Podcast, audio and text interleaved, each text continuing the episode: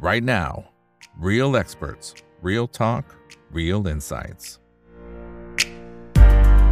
สวัสดีครับ สวัสดีเพื่อนๆนักทุนทุกคนนะครับ นี่คือ right now บายอีกบรรพททุกเรื่องที่นักทุนต้องรู้นะครับ และสำหรับวันนี้สิ่งที่เราต้องรู้คือ หุ้นแล้วก็วิสัยทัศน์นะครับของบริษัท TRC Construction จำกัดมาชนตัวย่อคือ TRC ต้องบอกว่าในช่วงประมาณสัก 2-3 สัปดาห์ล่าสุดร้อนแรงมากๆนะครับขึ้นมาเกือบเกือบร้อยเปอร์เซ็นต์จริงๆร้อยเปอร์เซ็นต์เศษๆซะด้วยซ้ำนะครับนะแล้วก็ในช่วงสัปดาห์ล่าสุด คือถ้าไปดูจากกราฟจะเห็นว่าขึ้นมาแบบหืมแท่งนี้ขึ้นมาแบบชันติดติดติดติดกันเลยนะครับก็น่าสนใจอยู่เหมือนกันนะครับก็เลยเป็นที่มานะครับที่ต้องเรียนเชิญท่านผู้บริหารเข้ามาร่วมพูดคุยนะครับรวมไปถึงตัวโปรเจกต์ใหม่ๆด้วยนั่นเองนะครับ นักลงทุนจะได้ไม่พลาดนะครับทุกโอกาสในการลงทุนแล้วจะได้เข้าใจด้วยนะครับ เพราะฉะนั้น subscribe เอาไว้นะครับในทุกช่องทางครับ Facebook YouTube Twitter Clubhouse ห้อง Open Line Chat แล้วก็ TikTok นะครับนะครับเอาละฮะสำหรับในช่วงนี้นะครับได้รับเกียรติจากคุณเต้นะครับคุณภาสิทธิ์ลีสกุลครับกรรมการและประธานเจ้าหน้าที่บริหาร บริษัท TRC Construction จำกัดมหาชนนะครับ สวัสดีครับคุณเต้ครับผม สวัสดีครับ สวัสดีครับคุณอีกครับ ครับขอบคุณที่ให้เกียรติกับทางรายการนะครับ คนไหนที่เข้ามาแล้วก็กดไลค์กดแชร์ทุกช่องทางนะครับ คุณอัครบอกว่าตกรถแล้วนะฮะอาจจะเย็นๆเดี๋ยวฟังแล้วก็เอาไปทำข้อมูลต่อแล้วกันนะครับ โอเคนะครับ คือถ้าเป็นในแง่ของราคาก็ขึ้นมาจาก 28 สตางค์ตอนนี้ 68 สตางค์โอ้โหต้องต้องเรียกว่าร้อนแรงนะฮะเนื้อหอมมากๆเลยนะครับ Market Cap ตอนนี้ประมาณสัก 5,800 ล้านคร่าวๆนะครับทีนี้ TRC ภาพก่อนอันนี้เนี่ยนะครับกับปัจจุบันจริง ๆ เปลี่ยนแปลงไปเยอะมาก นะพัฒนาไปเยอะมากนะครับ แล้วก็โอ้โหเปิดเกมรุกเยอะแยะมากมายนะครับทำธุรกิจรับเหมาก่อสร้างนะครับ งานวางระบบนะครับ แล้วก็โอ้อีกเยอะแยะมากมาย ให้คุณเต้เล่าให้ฟังดีกว่านะครับ อาจจะได้จะได้เห็นภาพว่ามันเปลี่ยนแปลงไปละไอสิ่งที่เราเห็นในอดีตเนี่ยนะครับ กับปัจจุบันเนี่ยพลิกโฉมเลย อืมครับอ่าคุณเต้ได้ยินไหมครับได้เลยครับ ได้ครับได้ครับคุณคุณคุณอีกครับครับก็เออขอบคุณนะครับที่ที่เชิญเข้ามาให้โอกาสเข้ามาได้ได้พูดคุยวันนี้นะครับ ในภาคของ TRC เนี่ยเอ่อหลาย ๆ ท่านก็อาจจะสมัยก่อนเราก็ทำพวกวางเดินท่อเดินระบบท่อส่งก๊าซนะครับแต่ว่าที่ผ่านมาเนี่ยก็เราก็ผ่านมาหลายวิกฤตเนาะแล้วก็ที่ผ่านมาเรื่องของ construction อะไรต่าง ๆ ก็เรียนได้ว่าเหนื่อยพอสมควรนะครับ แล้วก็เราก็พยายามที่จะจัด structure จัดโครงสร้างทุกอย่างใหม่นะครับ โดยที่ตอนนี้เนี่ย core business ของเราเนี่ยผมเรียกได้ว่าอาจจะแบ่งเป็น 3 core ด้วยกันนะครับ ก็ยังมี construction business มีเรื่องของ smart IoT ecosystem นะครับ แล้วก็ท้ายสุดนี่ก็จะเป็นเรื่องของ utilities แล้วก็การลงทุน investment นะครับ เดี๋ยวผมขออนุญาตไปเร็วๆนะครับว่าว่ามันเป็นยังไงบ้าง ในส่วน construction business เองเนี่ยเราก็เราก็ลงทุนในตัว fabrication yard ที่ระยองนะครับ จะเป็นภาพซ้ายมือด้านบน ก็จะเป็นงานที่ประกอบเชื่อมชิ้นงานอะไรต่างๆ ส่วนใหญ่ก็จะรับงานในกลุ่มของโรงกลั่นพวกปิโตรเคมีคอลอยู่นะครับ โดยที่จะเปลี่ยนเนื้องานไปจากเดิมก็เยอะพอสมควรนะครับ แล้วก็ไฮไลท์ที่ 2 ก็จะเป็นบริษัทสาการ ซึ่งหลายท่านที่ทราบเนี่ยพอสองสามสิบปีที่ผ่านมาเนี่ยตัว oil and gas มันดาวไปค่อนข้างเยอะนะครับ เราเลยบูสต์ตัวลูกเราขึ้นมานะครับหลักๆเขาก็จะทำงานเนี่ยฮะอันนี้จะเป็นภาพจริงของที่งานก็คือตรงสะพานข้ามแยกนารนอง นะครับที่เป็นตรงที่ข้ามมาศูนย์เศรษฐกิจอันนั้นเราก็ทำอยู่เป็นทางยกระดับขนาดใหญ่นะครับมูลค่างานมันพันสองร้อยกว่าล้าน แล้วก็ทางขวามือเนี่ยท่านจะเห็น pie chart ก็คือว่าสมัยก่อนเรารับแต่งาน pipeline งาน petrochemical หลังๆนี้ท่านจะเห็นว่างานซีวิ l เวิร์กเนี่ยใน backlog ของเราทั้งหมด 4,800 กว่าล้านเนี่ยเป็นงานซีวิ l เวิร์กประมาณ4,200 ล้านนะครับซึ่งก็เป็นงานหลักๆของเราตอนนี้นะครับก็จะเป็นงานเอ่อ superstructure คืองานพวกงานยกระดับขนาดใหญ่ งานถนนส่วนใหญ่จะอยู่ที่ภาคใต้นะครับ แล้วก็จะเป็นงานสายไฟฟ้าลงดิน ถ้าท่านผ่านไปตรงพระรามสี่ตรงในส่วนของอโศกรัชดาเพชรบุรีพวกนี้ครับเราก็จะทำงานตอนกลางคืนกันอยู่ อันนี้ก็จะเป็นภาพในส่วนของ construction ที่เราเปลี่ยนไปค่อนข้างเยอะพอสมควรนะครับต่อไปก็จะเป็นน้องใหม่ที่เราตั้งขึ้นมา เราตั้งเราตั้งบริษัทชื่อ Olive Technology นะครับ เป็นบริษัท joint venture ระหว่าง TRC กับบริษัทกลุ่ม Excense นะฮะ หลักๆ เราจะเน้นเป็นเรื่องระบบงานพวกแพลตฟอร์ม พวกซอฟต์แวร์เอ่อเน้นเฉพาะทางคือเรื่องของขนส่งนะครับ ก็เอ่อเราได้รับงานของบริษัทลูกของปริศนีย์ไทยนะครับ ชื่อปริศนีย์ไทยดิสติบิวชั่นงานพัฒนาครับอ่าการเหมือนในการบริหารเอ่อโทษทีครับ อ่าได้ครับได้ไหมครับโอเคได้ครับมาเป็นแล้วแพคลรับตฟอร์มในการเป็นแพลตฟอร์มในการบริหารจัดการรถนะครับ มูลค่างานร้อยสามสิบเก้าล้านบาทนะครับ แล้วก็ ตัวบริษัท Olive เองก็ไปจอยเวนเจอร์กับกลุ่มกลุ่ม TKC นะครับ Turnkey Communication หรือว่ากลุ่ม Utel รับงานของตัว core system ของไปรษณีย์หลักนะครับมูลค่างานประมาณ 900 ล้านบาท อันนี้ก็จะเป็นเหมือนเป็นระบบ core banking แต่ว่าเราจะเน้นไปที่ขนส่งเป็นหลักนะครับ เป็นเรื่องโลจิสติกส์หลักๆก็จะค่อนข้างหลากหลายพอสมควรนะครับ เรื่องพวกนี้ แล้วก็อีกอันก็จะเป็นเรื่องของการลงทุนในเรื่องของสาธารณูปโภคขั้นพื้นฐาน นะครับ แล้วก็พวกงานลงทุนต่างๆ โดยผ่านบริษัทลูกของเราชื่อว่า TRC Utilities นะครับ เราจะเน้นเป็นเรื่องระบบน้ำนะฮะก็คือเรามีการให้บริการน้ำประปารายย่อยที่ที่ตาสิทธ์นะครับที่จังหวัดระยอง capacity อยู่ที่ประมาณ 5,000 ลูกบาศก์เมตรต่อวัน แล้วก็จ่ายน้ำให้ประมาณ 3,000ครัวเรือนนะครับ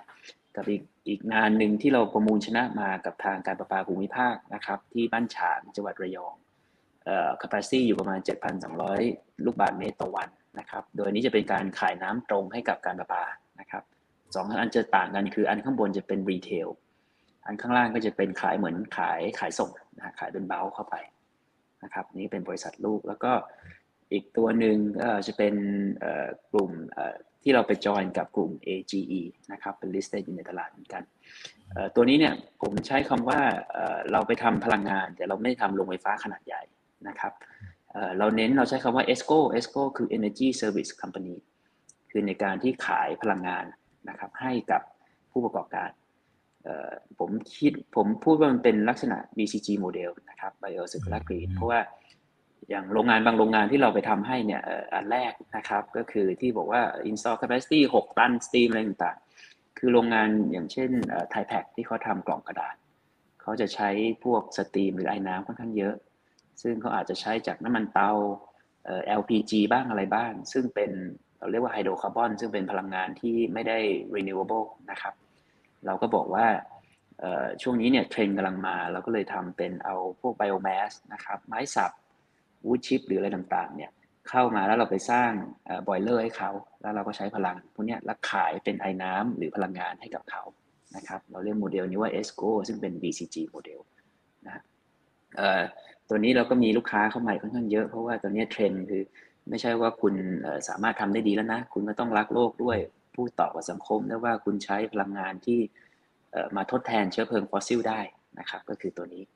แล้วก็เราก็มีลงในตัว renewable บางส่วนนะครับ ก็คือจะเป็นโรงไฟฟ้า 5 เมกะวัตต์เป็นโซล่าที่ที่ลพบุรีนะครับนี่ก็จะเป็นภาพในกลุ่ม ของเราคร่าวๆทั้งหมดที่ที่หลายท่านที่ไม่ได้เจอเรานานก็จะเห็นว่าโหมีอะไรขึ้นมาเยอะแยะเต็มหมดเลยนะครับ อืมครับอ่านี่เป็นเป็นภาพธุรกิจอ่าธุรกิจตัวหลักๆ ด้วยนะครับ แต่ทีนี้ไอ้ตัวโปรเจกต์ที่ตอนนี้นักลงทุนตื่นเต้นกันมากนะฮะอย่างคุณป๊อปบอกว่าโอ้อยากทราบพอดีเลยนะทันเหตุการณ์มากๆเลยนะครับอ่าขอบคุณมากเลยนะครับ ทุกอย่างที่เกี่ยวข้องกับนักลงทุนนะครับที่นักลงทุนอยากรู้เนี่ยก็พยายามที่จะจัดให้นะครับ แล้วก็วันนี้ก็ได้รับเกียรติจากคุณเต้นะครับ โอเคสำหรับตัวโปแตชนะครับต้องบอกว่าอันนี้เป็นไฮไลท์ที่สำคัญมากๆ เราไม่ได้คุยในเชิงของตัวรายละเอียดเยอะมากนะครับเพราะมันยัง sensitive อยู่ในอยู่ในช่วงของกระบวนการอยู่นะครับ แต่ว่าอยากทำความเข้าใจในในเชิงของภาพรวมก่อนนะครับว่าอย่างตัวโปแตชเนี่ยมันช่วยประเทศช่วยเศรษฐกิจยังไงนะและอย่างสงครามรัสเซียยูเครนนี่ถือว่าเป็นจุดเปลี่ยนเลยไหมครับได้ครับคือตัวโปแตชเนี่ยหลายท่านก็ทราบว่า TRC เราได้เข้าไปลงทุนตัวนี้มา แล้วมองว่าเป็น fundamental หรือเป็น infrastructure ของกลุ่มเกษตร มาสักพักหนึ่งแล้วนะครับโพแทสคืออะไรโพแทสคือคือแม่ปุ๋ยนะครับแม่ปุ๋ยก็จะมี N ไนโตรเจน P ฟอสฟอรัส K โพแทสเซียมนะฮะอันนี้ผมเอาเอาสไลด์มาดูในภาพกว้างๆว่าเอ๊ะแล้วบ้านเราเนี่ยเอ่อแล้วปุ๋ยมันสำคัญกับบ้านเราอย่างไรนะครับปุ๋ยที่เราพูดเนี่ยปุ๋ยเคมีปุ๋ยอะไรก็ตามเนี่ยเราพูดถึงทั้งหมดคือทั้งแม่ปุ๋ย NPK และปุ๋ยสูตรสำเร็จ ปุ๋ยสูตรสำเร็จอย่างเช่นท่านเห็นว่า 16 16 16 อะไรพวกนี้ต่างๆ นะครับในบ้านเราเนี่ยปีที่แล้วเนี่ยเรานำเข้าปุ๋ยทั้งเราบ้านเรานำเข้าปุ๋ย100%นต์นะครับเรานำเข้าปุ๋ยจาก 45 ประเทศปี 2564 นะฮะประมาณ 5.5 ล้านตัน แล้วก็ปุ๋ยเนี่ยเขาจะใช้ในพืชเศรษฐกิจ ที่เราบอกว่าเราส่งออกยางพาราเราส่งออกข้าวยางพารานี่เราส่งออกเป็นดับหนึ่งของสินค้าการเกษตรนะครับซึ่งพวกนี้จะใช้ปุ๋ยในการที่จะทำให้เร่งการเจริญเติบโต ควบคุมคุณภาพในเรื่องต่างๆนะครับ ซึ่งส่วนใหญ่ต้นทุนการผลิตของปุ๋ยเคมีเนี่ยก็จะประมาณอยู่ที่ประมาณ 20ถึง20กว่าเปอร์เซ็นต์นะครับของพืชชนิดต่างๆ เพราะฉะนั้นเรานำเข้าปุ๋ยปีหนึ่ง5.5 ล้านตันเนี่ยมูลค่าประมาณ 70,000 กว่าล้านนะครับ แล้วก็ข้างขวาก็จะเห็นว่าเราเอาปุ๋ยเข้ามาจากไหนยังไงไงบ้างนะครับ สิ่งที่เปลี่ยนไปสำหรับเรื่องของ commodities ก็จะเห็นว่า commodities มันเป็นการขึ้นยกแผงนะครับ ถ้าท่านดูที่ผมเรียนว่าแม่ปุ๋ยหลักๆ คือมีไนโตรเจน N ฟอสฟอรัส P โพแทสเซียม K นะครับไนโตรเจนทำจากอะไรไนโตรเจนทำส่วนใหญ่มาจากยูเรีย หรือแก๊สธรรมชาติ ทุกท่านก็รู้ว่าราคาน้ำมันกับก๊าซธรรมชาตินี่ขึ้นค่อนข้างเยอะฉะนั้นตัว N เนี่ยอันนี้จะเห็นที่ผมให้ดูนะครับเอ่อเอ่ออันนี้ชนิดแยกชนิดตามแม่ปุ๋ย ผมขอให้ทุกท่านดูด้านขวานะครับ ด้านขวาด้านบนกราฟที่เขียน 4600 4600 นี่คือไนโตรเจนนะฮะท่านจะเห็นมาเนี่ยมันขึ้นอยู่ดีก็พีคขึ้นมาซะเยอะเลยนะครับสมัยก่อนเขาอาจจะเทรดอยู่ที่ประมาณ250 เหรียญต่อตัน แต่ทุกวันนี้เนี่ยล่อเข้าไปประมาณ 800 เหรียญนะครับโอ้โหค่อนข้างปรับตัวที่ที่ที่ท่านจะได้ข่าวว่าปุ๋ยแพงปุ๋ยแพงนะครับ สาเหตุก็หลักๆก็มาจาก อันที่สองก็คือพอเกิดปัญหาเรื่องพวกนี้เขาเนี่ยหรือจากเรื่องโควิดเนี่ย นะครับประเทศที่เรานำเข้าตัวผมมาถึงตัวผีละคือฟอสฟอรัสส่วนใหญ่จะนำเข้าจากจีนนะครับทุกท่านก็จะเห็นว่าราคาก็จะขึ้นไปเหมือนกัน และจีนเนี่ยเขาเรียกว่าเขาหยุดส่งออก เนื่องจากเขามองว่าเป็นความมั่นคงของเขาเรื่องอาหารนะครับ เพราะว่าถ้าคุณไม่มีปุ๋ยการปลูกพืชการให้พืชเจริญเติบโตเนี่ยที่ทำลักษณะเป็นอุตสาหกรรมการเกษตรเนี่ยก็จะโตได้ค่อนข้างลำบากในส่วนของโพแทสนะครับซึ่งซึ่งเรามีแหล่งแร่โพแทสค่อนข้างเยอะในเมืองไทยเนี่ย ด้านขวาก็คือ 0060นะท่านก็จะดูว่าราคาตอนที่ตอนที่เราดูโครงการตอนนี้ตอนนั้นราคาอยู่สักประมาณ 200ถึง250 เหรียญต่อตันนะครับ เมื่อปี 64 เนี่ย ขึ้นไปที่สักประมาณเดี๋ยวผมดู 600 กว่าเหรียญต่อตันนะครับแล้วก็ที่ผมท่านอาจจะเข้าไปดูราคานำเข้าก็ได้เพราะบ้านเรานำเข้า ทุกวันนี้ราคาเกือบประมาณเกือบพันเหรียญต่อตันนะครับ เพราะฉะนั้นผลกระทบค่อนข้างเยอะเหมือนกัน อีกอันนึงที่ผมอยากให้เห็นก็คือไอ้ที่เราพูดกัน5ล้าน5ล้านเนี่ย5ล้านตันต่อปีเนี่ย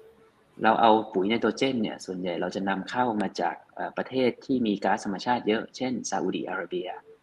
จีน กาตาร์นะครับรัสเซียหรือมาเลเซียนะครับ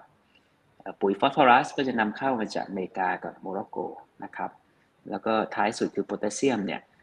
โพแทสเซียมเนี่ยจะค่อนข้างพิเศษหน่อย นะครับคือถ้าท่านไปดูโพแทสเซียมจะไม่มีราคาขาย future จะเป็นลักษณะ bilateral trade คือเป็นสัญญาระหว่างกันแค่นั้น แล้วก็โพแทสเนี่ยบ้านเรานำเข้าประมาณ 8 0 0 0 0ตันต่อปีนะครับจากสองประเทศสองฝั่งหลักๆ คือแคนาดานะแล้วก็เบลารุสรัสเซีย ดังนั้นจากที่ท่านทราบปีที่แล้วพอเขาเกิดเกิดทะเลาะกันเกิดสงครามเนี่ยสิ่งที่เกิดขึ้นคือเกิดการแซงชั่นนะฮะ ถ้าท่านคิดแผนที่โลกออกเนี่ยฝั่งรัสเซียเบลารุสเวลาเขาส่งออกเนี่ยเขาจะส่งออกที่ตรง port ตรงบาลติกทะเลบาลติก ซึ่งถูกควบคุมโดยยุโรปนะครับพอเขามีเรื่อง sanction เรื่องทะเลาะกันเนี่ยด่านพวกนี้พวก port พวกนี้ปิดหมด ดังนั้นการส่งออกเนี่ยเป็นไปได้ค่อนข้างลำบากนะครับก็ต้องส่งรถไฟออกมาค่อนข้างไกล แล้วก็ประกอบกับไอ้พวกนี้เนี่ยราคา commodity มันขึ้นหมด เพราะฉะนั้นเนี่ย เป็นที่มาของว่าทำไมปุ๋ยแม่ปุ๋ยถึงแพง แล้วก็ทำไมราคาถึงขึ้นทั้งหมดนะครับ อันนี้อันนี้ผมจะอธิบายภาพรวมในเรื่องของของตัวนี้ให้เห็นนะครับเพราะฉะนั้นจริง ๆ ถ้าสมมติเราสามารถที่จะผลิตในบ้านเราได้ตรงนี้ก็ช่วยอย่างน้อยคือลดลดการนำเข้าเนี่ยเป็นตัวเลขตั้งเจ็ดแปดหมื่นล้านถูกไหมฮะอันนี้ก็ช่วยในมุมนี้ด้วยถูกครับถูกครับเดี๋ยวเดี๋ยวผมจะให้เราเห็นว่าว่าคือบ้านเราเนี่ยตัวตัวโพแทสมันคืออะไรเอ่อถ้าท่าน ถ้าท่านอาจจะมีความรู้ด้านเคมีจำตารางธาตุได้เนาะตารางธาตุอะไรพวกนั้นนะ่ะโพแทสเซียมคือเกลือชนิดหนึ่งนะครับ แล้วก็บ้านเราเนี่ยตั้งแต่ปีสองห้าเดี๋ยวกลับไปที่สไลด์เมื่อกี้ก็ได้ครับตั้งแต่ปี 2516 เนี่ยโครงการนี้มันมีมา 40 กว่าปีแล้วแหละ เราก็มีการสำรวจที่อีสานเนี่ยว่าสมัยก่อนที่เราเรียกว่าเกลือสินเทาเนี่ยอะไรต่างๆเพราะว่ามันเป็นมันเป็นแร่เกลือที่อยู่ใต้ดิน แต่ก่อนโซนนั้นจะเป็นทะเลมาก่อน นะครับ แล้วพอทะเลมันเหือดไปมันก็เหลือเป็นเกลือที่อยู่ในนั้นดังนั้นปี 2516 เนี่ยทางกระทรวงอุตสาหกรรมมีการสำรวจแหล่งแร่โพแทสและเกลือหิน ที่ผมบอกว่าโพแทสก็คือเกลือนะครับ มันก็จะอยู่กับเกลือเกลือเกลือที่เราทานเซโบซอสเนี่ยครับ ก็จะอยู่ชั้นเดียวกับโพแทสนะฮะก็จะเป็นรวมกันอยู่ จนก็เริ่มมีการพัฒนามาเรื่อยๆนะครับ เป็นโครงการตัวเนี้ยเป็น ตัวนี้ที่พิเศษหน่อยคือเป็นโครงการความร่วมมือของโครงการอาเซียนนะครับ ก็จะมีหลักๆ คือบ้านเราก็จะมีกระทรวงการคลังที่ถือหุ้นอยู่ที่มาเลเซียก็จะมีกระทรวงการคลังของมาเลเซียถือหุ้นนะครับ แล้วก็มีบรูไนมีสิงคโปร์นะครับ แล้วก็จะมีฟิลิปปินส์แล้วก็อินโดนีเซีย 6 ชาติที่ร่วมมือกัน จนพอมาถึงปี 2547 นะครับ โครงการนี้ก็เดินมาเรื่อยๆ จนแปลงสภาพเป็นมหาชนนะครับ แต่ยังไม่ได้ list นะครับ แล้วก็อันนั้นเป็นจุดที่ทางกลุ่ม TRC เข้าไปร่วมพัฒนาโครงการนะครับ แล้วเราก็เดินมาเรื่อยๆเรื่อยๆจนจนเนี่ยฮะจนถึงทุกวันนี้นะครับ เดี๋ยวไปไปหน้าถัดไปก็ได้ครับ ผมถามนิดนึงได้ไหมครับ แต่ถ้า sensitive ไม่เป็นไรนะครับ คือดูจากประวัติศาสตร์เนี่ย จะเห็นว่าจริงๆ เราเราเห็น potential เราเห็นศักยภาพของตัวโพแทสมานานละแล้วต้องบอกว่าเป็นหนังมหากาพย์ นะเพราะจริงๆผมเข้าไปดูเนี่ย TRC ก็ไปถือหุ้นในบริษัท APOT เนี่ย25.13%ตั้งนานแล้ว แล้วก็ได้ตัวประธานบัตรในการทำเหมืองอยู่ที่จังหวัดชัยภูมิตั้งแต่ปี 58 นะครับ มันมหากราบหนังม้วนยาวมากๆ มันมันเกิดอะไรขึ้นนะมันเกิดอะไร มันติดปลด แล้วตอนนี้มันปลดล็อกอะไรไปหมดแล้วเหรอฮะ หรือยังไงฮะ คือคือเอ่ออันแรกเนี่ย มันมีหลาย คืออันนี้โครงการตัวนี้เนี่ยเอ่อต้องเรียนว่ามันเป็นโครงการเขาเรียกว่าทำเหมืองใต้ดิน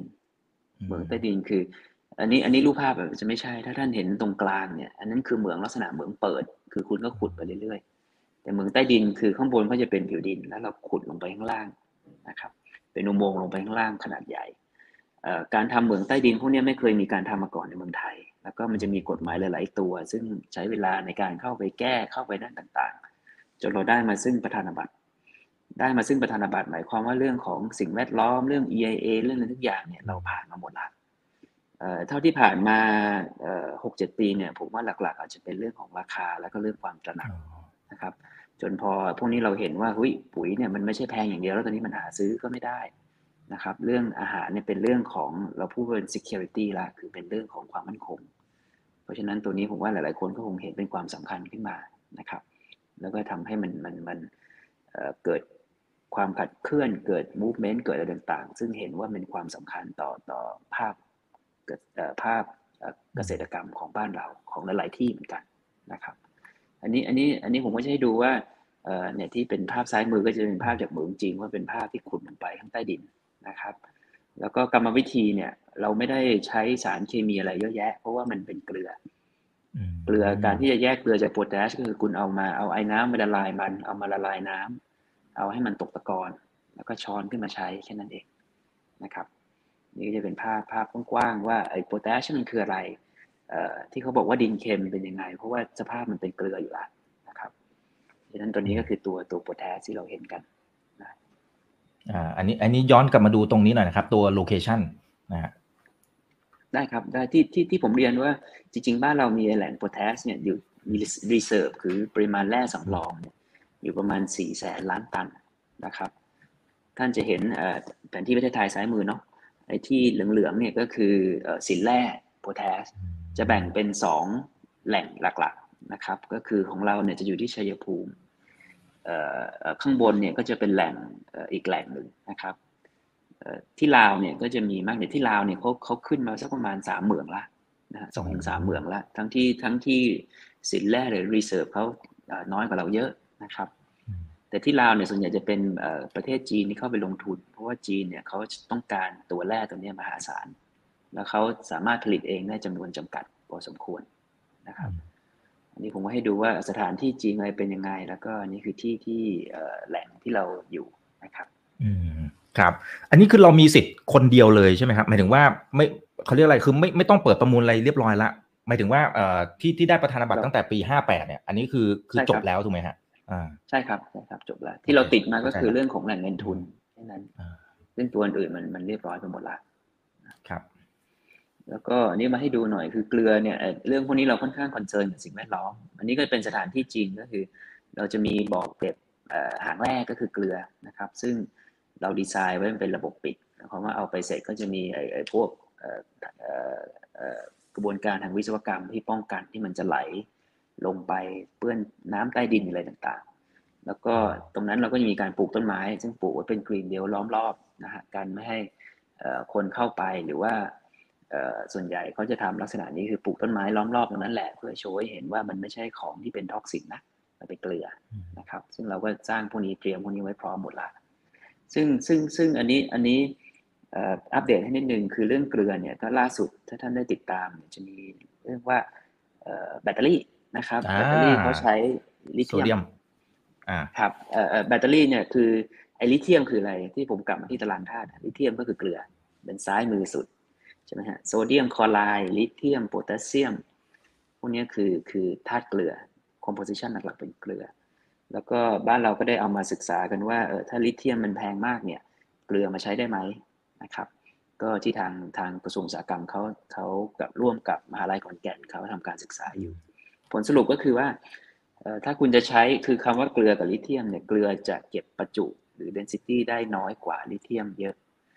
แต่คุณสามารถเอามาใช้ในที่ที่ไม่ต้องการที่จะใช้ space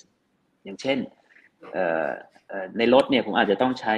โอ้โหที่น้อยและน้ำหนักเบานะครับ แต่ถ้าผมเอามาเก็บพวก energy เอามา store พวกพลังงานเนี่ย ผมอาจจะไม่จำเป็นที่จะต้องมาใช้สถานที่น้อยละ สมมุติผมทำโซลาร์ฟาร์มแล้วผมมี energy storage ทำจากเกลือ เพราะฉะนั้นก็เป็นไปได้ในการที่จะเอามาทำเรื่องพวกนี้นะครับ ซึ่งก็ก็ทางมอขอนแก่นกับทางกระทรวงอุตสาหกรรมเขาก็ study เรื่องพวกนี้กันค่อนข้างเยอะแล้วครับ แล้วก็กลุ่มประเทศจีน อย่างเช่น CATL ที่เขาเป็น OEM ทำแบตเตอรี่กับเทสลาเขาก็เอาเริ่มเอาโซเดียมไอออนแบตเตอรี่เข้ามาใช้กันละเนื่องจากลิเธียมเนี่ยราคาค่อนข้างสูงแล้วก็เป็น rare earth นะครับหายาก มันก็เป็น potential potential อันหนึ่งที่เราสามารถเอาเกลือมาใช้ได้ต่อนะครับครับอ่าอันนี้อันนี้ก็ให้เห็นว่าว่าการทำเหมืองเนี่ยหนึ่งคือมันจะมีเรื่องของค่า royalty นะครับ ก็คือเหมือนกับเป็นภาษีที่ต้องจ่ายให้ อันที่สองเนี่ย อันนี้เราเรามันจะมีเรื่องทางกฎหมายและที่เราทางบริษัทเนี่ยใส่เข้าไปเองคือ เราบอกว่าเราต้องอยู่กับชุมชนเขาอีก นะครับเพราะฉะนั้นเราจะเซตกองทุนขึ้นมาสักสิบกองทุน แล้วก็เงินกำไรของเราเนี่ยเราก็จะใส่ไปในกองทุนต่างๆ เพื่อก็ตามตามตามเนี่ยครับ เช่นเรื่องของสุขภาพนะครับ เรื่องของฟื้นฟูพื้นที่ทำเหมืองเรื่องอะไรต่างๆ เรื่องการศึกษาเรื่องการวิจัย เราก็จะเอาเงินพวกนี้ใส่เข้าไปในกองทุน แล้วก็เอาลงไปให้กับทางชุมชนหรือท้องถิ่นซะนะครับ เพื่อที่จะไปพัฒนาเรื่องพวกนี้ต่างๆ อันนี้เป็นกองทุนต่างๆ ที่เราต้องเอาโลเคตลงไป นะครับ ซึ่งอันนี้ก็ทำเพื่อเพื่อกับเรื่องของสิ่งแวดล้อม แล้วก็เราต้องอยู่กับมวลชนตรงนั้นเขาอีกนานก็อันนี้ก็ให้เห็นนะคร่าวๆว่าเออที่เราทำเราทำอะไรบ้าง มีการตรวจ EIA มีการทำอะไรพวกนี้ค่อนข้างค่อนข้างครบนะครับถึงแม้ที่เราหยุดสะดุดไปสักสี่ห้าปีเนี่ยเราก็ยังมีการทำ CSR การทำมวลชนพวกนี้อยู่ แต่อาจจะไม่ได้ full scale มากนะครับ ซึ่งนี้เราก็ทำอยู่เรื่อยๆเรื่อยๆกับทางท้องถิ่นเขา เนี่ยครับก็มีการเอาครูต่างชาติมาสอนภาษาโครงการปุ๋ยสังตัด โครงการพัฒนาเรื่องของการเกษตรอะไรต่างๆ ที่เราร่วมกับชุมชนท้องถิ่นเขาที่เราทำกันอยู่นะครับ อันนี้ก็ก็ที่ให้เห็นกันนะครับ ในภาพในภาพรวมหลายโครงการก็จะเป็นลักษณะนี้นะครับอ่าครับ ครับอ่าก็คือต้องต้องอยู่ร่วมกับชุมชนนะครับให้ได้แล้วก็รวมไปถึงเรื่องของสิ่งแวดล้อมต่างๆนะครับอ่าทีนี้ทีนี้ถ้าเป็นในมุมของทั้งทุนเนี่ยก็คงอยากจะรู้แหละครับว่า พอสมมติว่าในขั้นตอนเนี่ยตอนเนี้ยมันไปถึงตรงไหนละนะครับแล้วคิดว่าลักษณะของการลงทุนมันจะเป็นยังไงฮะคือตู้มเดียว แล้วรอเก็บเกี่ยวหรือหรือยังไงฮะคือคือภาพรวมมันเป็นยังไงฮะเอ่อได้ครับตัวนี้ตัวนี้ที่ผมเปิดเผยได้เท่าเท่าที่เท่าที่พอจะเปิดเผยได้นะครับเอย่างเช่นสักวันที่ 24 มกราเนี่ยเรื่องนี้ได้ผ่านมติครมออกมานะครับ ซึ่งอันนี้อันนี้เป็น Public Information อยู่ละก็มีมติให้ทางกระทรวงการคลังเนี่ยเข้ามาดูแล้วก็ศึกษาในการที่จะเพิ่มทุนนะครับในการที่จะเดินเข้าต่อตัวนี้ เพราะฉะนั้นเนื่องจากตัว a p o r t เขาเนี่ยเขาเป็นบริษัทมหาชนนะครับเขาจะมีเรื่องระเบียบเรื่องอะไรต่างๆ เดี๋ยวเขาก็คงดำเนินการต่อในเรื่องของการขอเพิ่มทุน นะครับ ซึ่ง TRC ในฐานะที่เป็นหนึ่งในผู้ถือหุ้นนะครับคงดูความเหมาะสม แล้วก็ TRC ก็เป็น listed เนาะเราก็มีขั้นตอนต่างๆ ซึ่งเราก็ต้องผ่านขั้นตอนเราต่างๆตรงนั้นไปนะครับเพราะว่าเมื่อสักประมาณปี6 6 1 6 2ถ้าผมจำไม่ผิด ตอนนั้นที่โครงการมีประเด็นเนี่ยทางเราเองก็พิจารณาว่าเราจะไม่ทางบอร์ดเราก็มีมติเองว่าเราจะไม่เข้าไปลงทุนเพิ่มต่อถ้าโครงการยังไม่มีความชัดเจนนะครับ วันนี้ก็โครงการเริ่มมีความชัดเจนมากขึ้นนะครับ แล้วก็ผมคิดว่าเรื่องของ economic เรื่อง viability เรื่องจากที่เห็นราคาเนี่ยจาก 200 กว่าเหรียญเนี่ยขึ้นไปประมาณ 800 900 เหรียญเนี่ยผมคิดว่าโครงการมัน feasible แน่แล้วแหละ เดี๋ยวเราก็คงคงเข้ามา study อีกทีหนึ่งแล้วก็ดูว่าขั้นตอนต่อไปจะเพิ่มทุนจะอะไรยังไงก็เดี๋ยวว่ากันนะครับ อืมอืมครับเออแต่แต่รูปแบบเนี่ยสมมุติว่าผ่านกระบวนการทางกฎหมาย แล้วก็เรื่องของแหล่งเงินทุนอะไรว่านไปนะครับ แต่ว่าลักษณะของการลงทุนเนี่ย มันจะเป็นยังไงฮะคือคือต้องไปทำตัวพื้นที่ก่อนไหมหรือต้องลงทุนลักษณะในรูปแบบไหน เหมืองเมื่อสักครู่นี้ที่เราเห็นว่ามันไปใต้ดินเนี่ย อันนี้ต้องลงทุนอะไรยังไงอ่ามันมันเป็นสเต็ปประมาณไหนครับผมเอาคร่าวๆไม่ต้องตัวเลขนะครับ แต่แค่ให้เห็นภาพไปเฉยได้ครับได้ครับ ตัวตัวเอ่อตัวเลขอาจจะจะพูดได้ครับ เพราะว่ามันมันถูกเปิดเผยอยู่ในมติคอรมอเหมือนกันนะฮะตัวนั้นก็ก็คงเป็น public information ไปล้วว่า total investment ทั้งหมดเนี่ยอยู่ที่สักประมาณหกหมื่นล้าน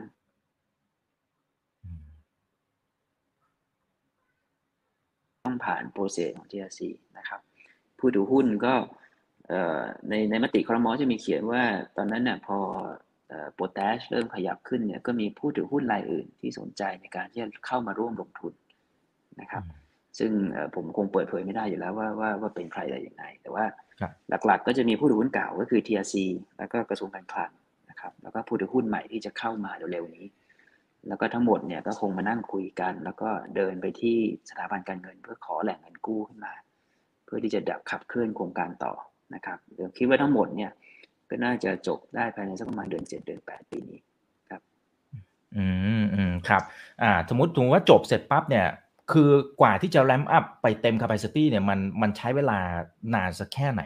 นะครับเอ่อการก่อสร้างเราคิดว่าใช้ระยะเวลาประมาณ 3 ปีนะครับอืมแล้วก็แต่ว่าในการก่อสร้างเนี่ยเอ่อเอ่อในการ develop ตัวเหมืองใต้ดินเนี่ย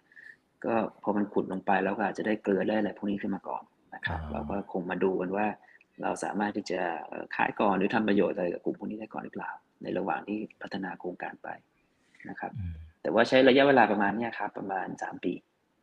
อืมอืมอืมอ่า แต่หมายถึงว่าสามปีเนี่ยถึงจะถึงจะเริ่มเริ่มขายในบางส่วนถูกไหมฮะยังยังไม่ใช่แบบ full capacity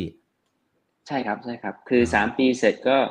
เอ่อมันก็จะเริ่มเขาเรียกว่า COD ก็คือ Commercial Operation Date ละแล้วในระหว่างนั้นก็จะมีเรื่องของ ramp up ขึ้นไปเรื่อยๆเอ่อกำลังการผลิตของเราอยู่ที่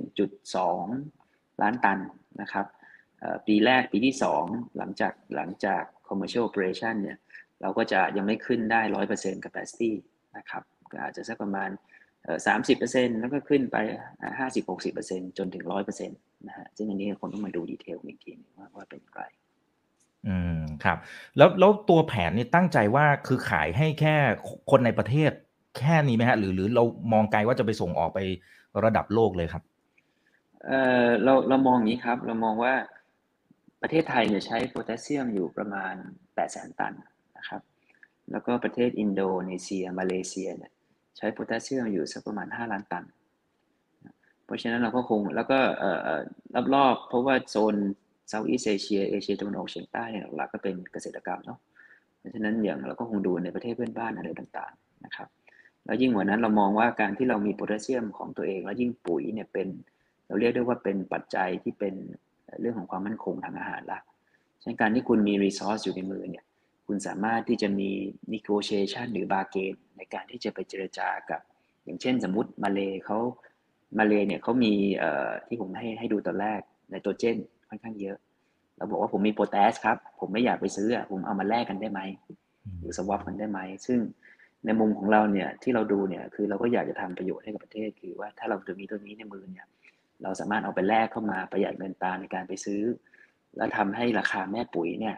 ถูกลงได้ไหมนะครับ เพื่อเพื่อประโยชน์ต่อเกษตรกร เพื่อประโยชน์ต่อประเทศไทยเราเอง นี่ที่เราจุดประสงค์ที่เรามองไว้แล้วผมคิดว่าเป็นหนึ่งในภาพที่ทางที่ทำไมทางรัฐบาลชุดนี้ถึงถึงมองแล้วก็นำเข้าคอรมอให้ผ่านออกมานะครับเพราะเขามองว่าถ้าเราได้ประโยชน์ในภาพรวมเนี่ยแล้วแล้วไม่ใช่มีแค่ TRC หรือ Asian Potash นะครับ ที่เราได้ประธานบัตรเนี่ยมีอยู่ 3 บริษัทในเมืองไทย ก็จะมีทาง Asian Potash แล้วก็มี APPC นะครับอยู่ที่อุดร แล้วก็จะมีบริษัทชื่อไทยคาลิอยู่ที่ตรงโคราชนะครับมีอยู่สามประธานบัตรด้วยกัน ซึ่งผมว่ามันก็เป็นสิ่งที่ดีต่อประเทศว่า ถ้าเราสามารถ utilize ในสิ่งที่เรามีอยู่ใต้ดินเนี่ยแล้วนำไปเจรจาบาเกนกับสิ่งที่เราต้องการเข้ามานะฮะมันก็จะ ช่วยได้หลาย ๆ อย่างทำให้ภาคการเกษตรดีขึ้นทำให้ประชากรทำให้ชาวนา หรือทำให้พี่น้องเกษตรกรเนี่ยมีรายได้ที่ดีขึ้นนะครับ จากต้นทุนที่ถูกลง ซึ่งนี่เราก็เลยมองว่าค่อนข้างเป็นประโยชน์ต่อภาพรวมครับ อืมอืมครับเออจริง ๆ เมื่อสักครู่นี้อ่าคุณเต้เนี่ยมีมีอธิบายไปบางส่วนแล้วนะครับ แต่ว่าอันนี้เอาให้เคลียร์นะครับ ในแง่ของตัวรายได้จากไอ้ตรงนี้เนี่ยมันมันจะมาจากแหล่งไหนบ้างฮะคือเกลือ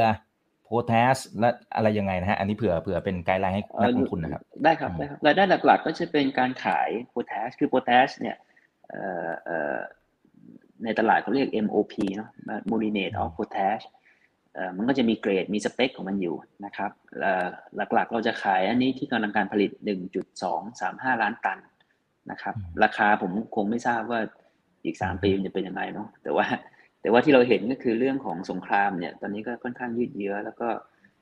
เท่าที่ผมไปดูต่างประเทศเนี่ยเขาก็พูดคล้าย ๆ กันว่า สงครามถึงแม้พรุ่งนี้เขาจะถอนทหารออกจากจากที่เขารบกันอยู่เนี่ย แต่คุณดูตัวอย่างสิอย่างเช่นประเทศต่างๆ เนี่ย มันจะเกิด sanction ขึ้นนะครับ และเรื่อง geopolitics จะค่อนข้างมีประเด็นพอสมควรนะครับ เพราะฉะนั้นถ้าเรามีตัวนี้อยู่แล้วก็เรื่องโลจิสติกเราได้เปรียบเนี่ย ผมคิดว่าเรื่องราคาแม่ปุ๋ยเนี่ยก็จะลดลงได้นะครับ จากการ saving ของค่าขนส่ง จากการ saving ของผู้นำเข้าที่ต้องไปวาง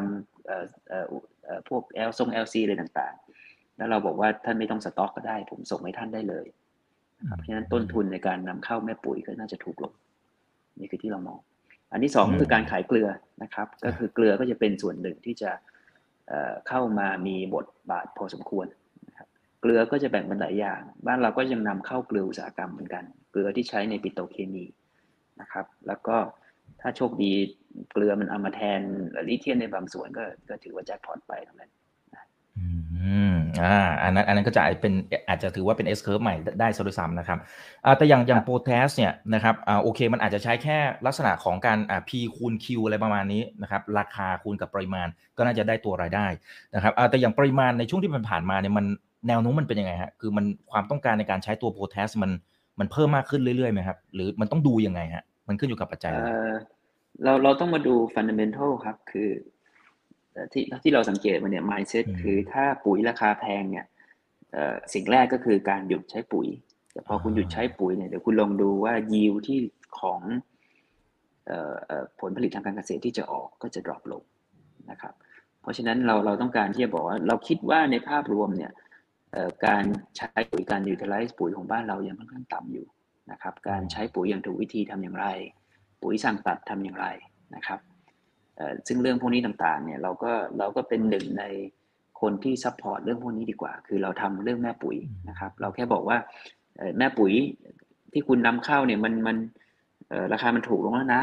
เพราะฉะนั้นถ้าคุณจะเอาไปขายต่อที่เป็นปุ๋ยสำเร็จเนี่ยก็ก็ขอให้ consider ในราคาที่ต่ำลงนะครับนี่ก็คงคงต้องมามานั่งดูกันต่อว่าจะเป็นอย่างไร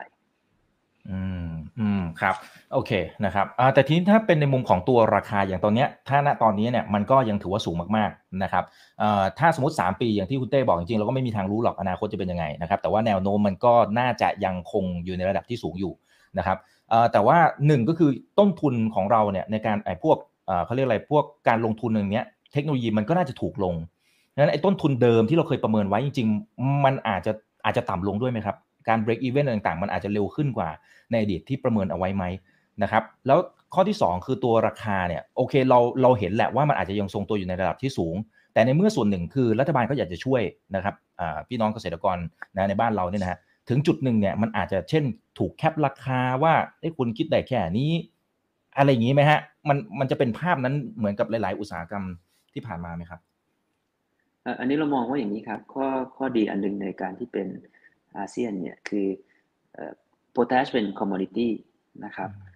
เป็นหนึ่งใน commodity แล้วก็ไม่ใช่แค่บ้านเราใช้ แต่สิ่งหนึ่งที่ที่ในฐานะคนไทยเนาะแล้วก็ที่ผมเห็นก็คือว่าอย่างถ้าผมเทียบคอมมอดิตี้อื่น เช่นน้ำมัน เราจะพูดน้ำมันเราจะอ้างอิงราคาลงกลั่นสิงคโปร์ใช่แต่ถ้าโพแทสของเราขึ้นเนี่ยความฝันนะนี่ผมก็ไม่รู้นะเป็นไปได้ไหมที่ผมบอกว่า ผมจะเซตว่าเมืองไทยเนี่ยคือ เป็นราคาโพแทสอ้างอิง FOB Thailand หรืออะไรต่างๆ ซึ่งซึ่งแต่ถ้าเราข้อดีคือเรามีทรัพยากรตัวนี้อยู่ แล้วเราสามารถถ้าเราสามารถตั้งตัวและเซตได้ ผมว่าเราก็จะพอที่จะควบคุมราคาได้ แต่การที่เราจะเบรกราคาแล้วแล้วไปสู้กับเมืองนอกเนี่ยเดี๋ยวผมว่าอาจจะมีประเด็นหรือเปล่าว่าว่าทำไมคุณขายถูกกว่าคนอื่นเขาแล้วผู้ถือหุ้นที่เป็นห้าชาติอาเซียนเนี่ยเขาจะมีประเด็นเรื่องพวกนี้หรือเปล่าอะไรหรือเปล่า ซึ่งประเด็นพวกนี้เป็นประเด็นเซนซิทีฟซึ่งเราเองก็ไม่ได้ แต่ว่าที่แน่ๆคือเราสามารถลดต้นทุนได้ชัดเจน เพราะว่าไม่งั้นคุณก็ต้องนำเข้าจากแคนาดา หรือจากเบลารุสรัสเซีย ซึ่งเรามีเนี่ยต้นทุนเรื่องพวกนี้เราถูกกว่าอยู่ละเราสามารถสู้ได้นะครับ ซึ่งเราก็คงต้องมาดูกันแหละว่า mechanism ของเรื่องราคาในประเทศไทยเองจะเป็นอย่างไรอืม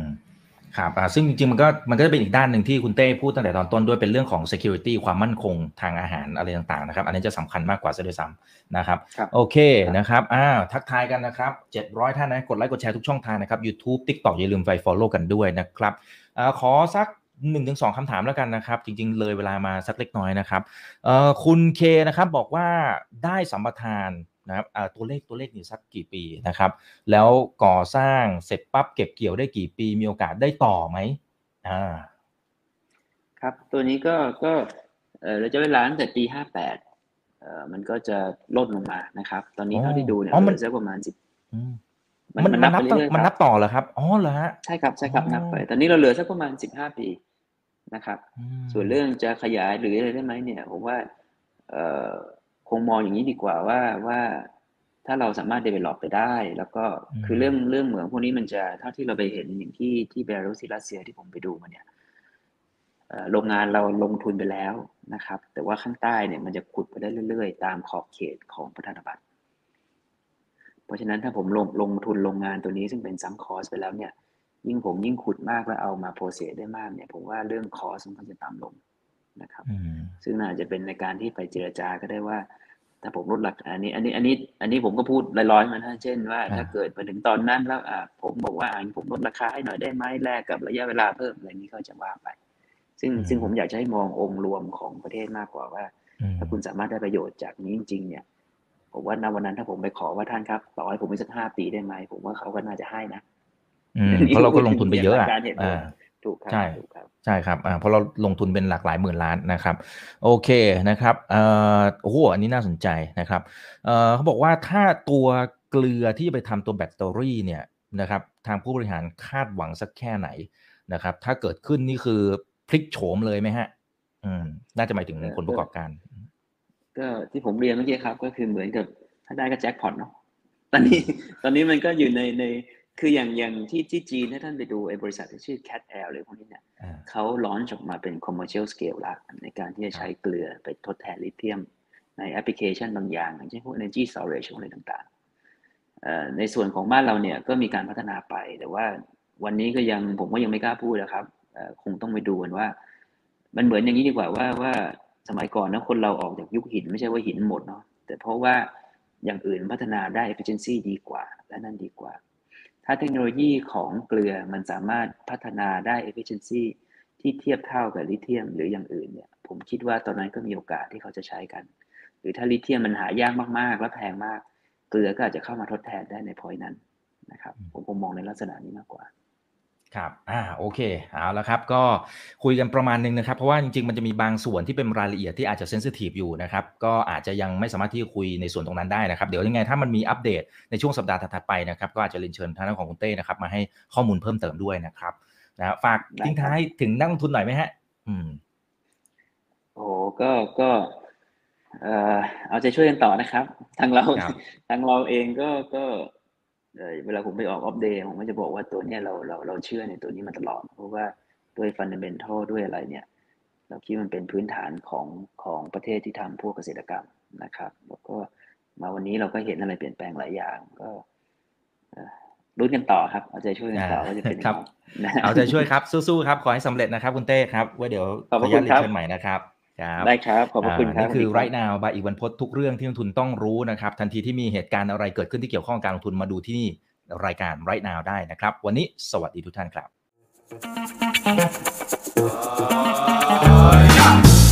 ถ้าชื่นชอบคอนเทนต์แบบนี้อย่าลืมกดติดตามช่องทางอื่นๆด้วยนะครับไม่ว่าจะเป็น Facebook, YouTube, Line Official, Instagram และ Twitter จะได้ไม่พลาดการวิเคราะห์และมุมมองเศรษฐกิจ และการลงทุนดีๆ แบบนี้ครับ อย่าลืมนะครับว่าเริ่มต้นวันนี้ดีที่สุด ขอให้ทุกท่านโชคดี และมีอิสรภาพในการใช้ชีวิต ผมอีกบรรพธนาเพิ่มสุขครับ